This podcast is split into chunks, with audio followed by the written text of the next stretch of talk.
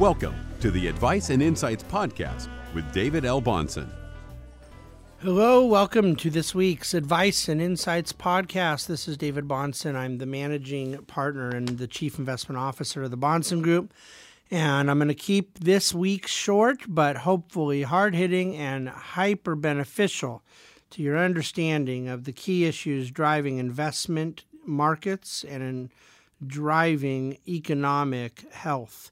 As we uh, look this week to one of our favorite subjects, one we've covered in this very podcast before, and that is the subject of CapEx, capital expenditures.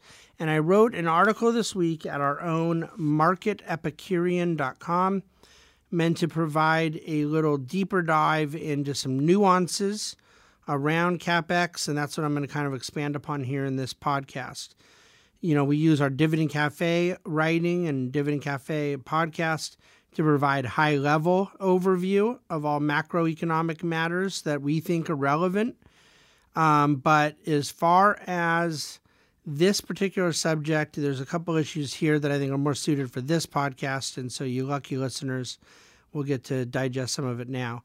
Now, this is one that uh, uh, this is a podcast that really hopefully drives you to the market epicurean dot com website just after you listen, because there's a few charts that obviously are going to be more useful for you uh, if you can look at them on your screen instead of just hear me describe them. But look, we um we we believe that we have had a long but not particularly deep economic uh, expansion out of the bottom of the Great Recession, post-financial crisis. We have enjoyed economic recovery each year. Obviously, we've enjoyed stock market recovery. And we're at a point now where the recovery, because of how much earnings have expanded and how much profit margins have expanded, that you get to a point where either um, the economy gets into some sort of sustainable extension or expansion that can drive revenue growth higher and therefore drive profit growth higher and, and continue a bull stock market. Or you get to a point where all the good things that are happening risk the idea of margins being jeopardized because we now have a tight labor market. Wage growth could cut into company profits if it's not being accompanied by the necessary increase in productivity. And so we refer to this as unit labor cost, and there's nothing that can contain and constrain unit labor cost more than productivity. And the thesis when I talk about CapEx, capital expenditures, is, has been for some time that uh, the death of CapEx is the reason that we have kind of struggled with productivity and not been able to get the margin expansion that we may want across the economy. Now, you've also had um, other issues that maybe have interrupted, particularly last year after we had had a big renaissance of CapEx, a huge increase in the second half of twenty seventeen and first half of twenty eighteen, that all of a sudden business confidence took a hit, and that obviously affected business investment. And and I do believe that to be largely a result of the trade wars escalation. But there's supplemental theories out there that are worth looking at. Uh, destabilization in oil prices last year, near the end of the year, um, is likely a factor. You did certainly have rising interest rates and some constraints on, on access to credit. And not to mention the global uncertainties that, that we know were trickling in, you know, both from the trade war and other secular factors across Europe, Japan, China, and emerging markets. So I, I want to focus today not just on the high-level need for increased CapEx, um, but rather a more granular uh, uh, view of where CapEx stands right now in present economic conditions. And and so I first and foremost, again, in referencing some of the charts that exist at the Market Epicurean article, would point to the fact that the CapEx expansion from two thousand nine to two thousand seventeen, eighteen, it started to pick up quite a bit in the last you know year um, until last quarter, that is. But what had really lagged throughout the um, Obama years uh, was this business investment. And what they call uh, as non-residential fixed investment is the official uh, label in, in how they measure G D P growth. And so one of the charts that we have looks back at the CapEx growth, capital expenditure uh, spending, its rate of growth coming out of over ten economic, you know, downturns, go, going back, you know, sixty years. And you can see that by far the lowest performing growth of capital expenditures has been in the last ten years out of this economic recovery. And and I want to be clear, I'm not looking for companies to spend money for the sake of spending money. I'm not um, looking for some sort of Keynesian solution where we talk about digging a ditch for the sake of digging a ditch, which I think is one of the more inane and unforgivably stupid things that has ever entered Uh, the the lexicon of modern economic theory. Um, investment is a more holistic term than expenditures because unlike consumption-driven or wasteful expenditures, investment captures the productivity objective that is actually at the heart of this discussion. Unproductive capital expenditures will accomplish nothing for the economic cycle, but intelligent business investment drives productivity higher and, of course, as I said, restrains unit labor cost. It enables productive growth instead of inflationary growth, which allows for continued healthy expansion. Uh, the demand side benefits of CapEx are not really my primary interest. In other words, the short-term effects that are somewhat stimulative when the actual transactions of CapEx take place. You know, right when a company orders a big amount of tractors, there's, you know, an economic benefit taking place that is demand-driven as the tractors are ordered and that company has to hire people to produce them and deliver them and things of that nature.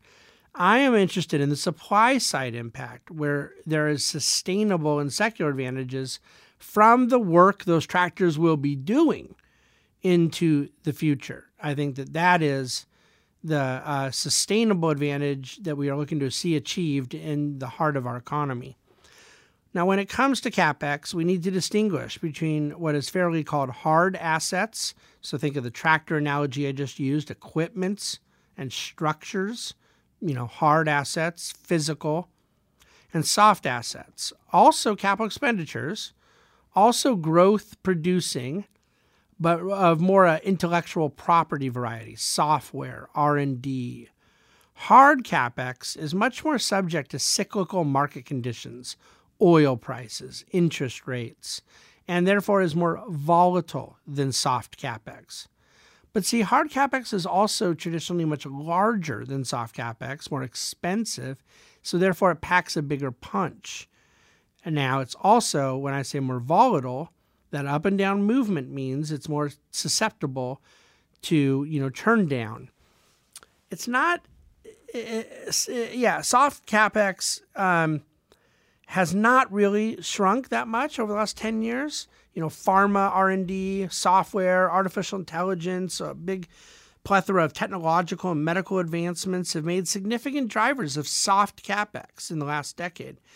But yeah, the investment in equipment, structures, and hard CapEx needs have been lagging. Businesses have lacked the confidence necessary to make long-term growth investments, uh, particularly into infrastructure. And, and so when you look at the growth of soft CapEx, you don't necessarily see the same degree of struggle since two thousand seven, where it's been hard CapEx that has lagged and hard CapEx that we think is Uh, going to drive the next couple innings of economic growth. Well, um, in recent weeks, we've gotten data back on Q four G D P, and there was a, a healthy pickup in hard CapEx, led by oil and natural gas structures, amongst other hard asset investment needs. But business confidence has wavered as of late. So it's difficult to project a reversal of last year's uh, late CapEx decline until we see strong business confidence, which would drive CapEx acceleration. Our view at this time is that the news is modestly good. that a resumption of the late twenty seventeen, early twenty eighteen CapEx trend is on the table if a China trade deal is found and oil prices can find stability, let's say above fifty-five dollars, which is where they are now. Uh, a forty-two dollars oil price undermines a lot of the hard CapEx thesis. The paradigm shift of the new corporate tax regime has never been fully appreciated by markets. Instant expensing or immediate expensing of hard CapEx, the repatriation of, of capital held overseas, and of course these extended low marginal in, uh, corporate income rates. These things all work their way through the system. And yeah, we've initially had a big focus on capital return to shareholders, dividend, dividends and stock buybacks, things of that nature. But CapEx is now a logical consideration for companies looking to invest in a more productive future. And with that, an extended economic expansion. Thanks for listening to this week's Advice and Insights podcast. Please reach out with any questions or comments you may have.